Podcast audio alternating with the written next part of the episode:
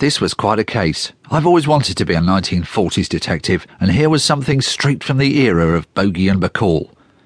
Seems there've been consistent stories from that day to this that a block of flats in South London was earmarked by the Fuhrer himself for his British headquarters. Locals swear it's true even now, and when a rumour keeps going for that long, surely there's got to be something to it.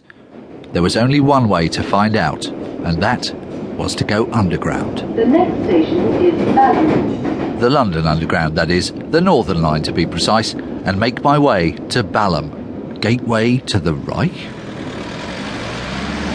So, Du Cane Courts, Du Cane Courts.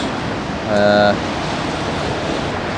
ah, And there it was, looming up over the Balham High Road, a large block of 1930s flats. Could this be the place the Nazis had chosen as their London des res? uh, right, well, there's revolving doors on the front. Walking through the Art Deco entrance hall, you could imagine Hercule Poirot on the case here, probably passing Bertie Wooster going the other way. Oh, hi, uh, I need to find flats. But were these marble floors marked out for the jackboot? There's certainly plenty of room. A that way and F that way. We're actually looking for H. It's enormous. This is really enormous. Um, To get the full lowdown, I'd come to meet the man who wrote the book on Du Cane Court. His name's Greg Vincent, and the book's called A History of Du Cane Court.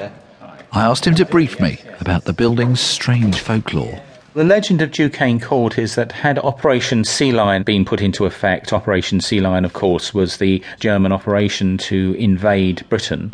The rumour has it that it would have been their headquarters, and Hitler and his henchmen would have taken over the place and employed it as somewhere for him to reside. so, if Hitler had invaded Britain, there would have been 600 Nazis living here. I think had he invaded, I, I, I would say, I would think almost certainly, yes. How did this rumour start? When the war started, people who lived here began to be slightly nervous that the building was going to be hit. As the bombing continued and Du Cane Court wasn't actually damaged, a rumour started to grow around the place that maybe there was something protecting it. And covering four and a half acres, you'd think um, it would almost be hard to miss, even if you were trying to miss it. and there was a rumour that the building was built by um, a Japanese workforce in the shape of a swastika. A swastika.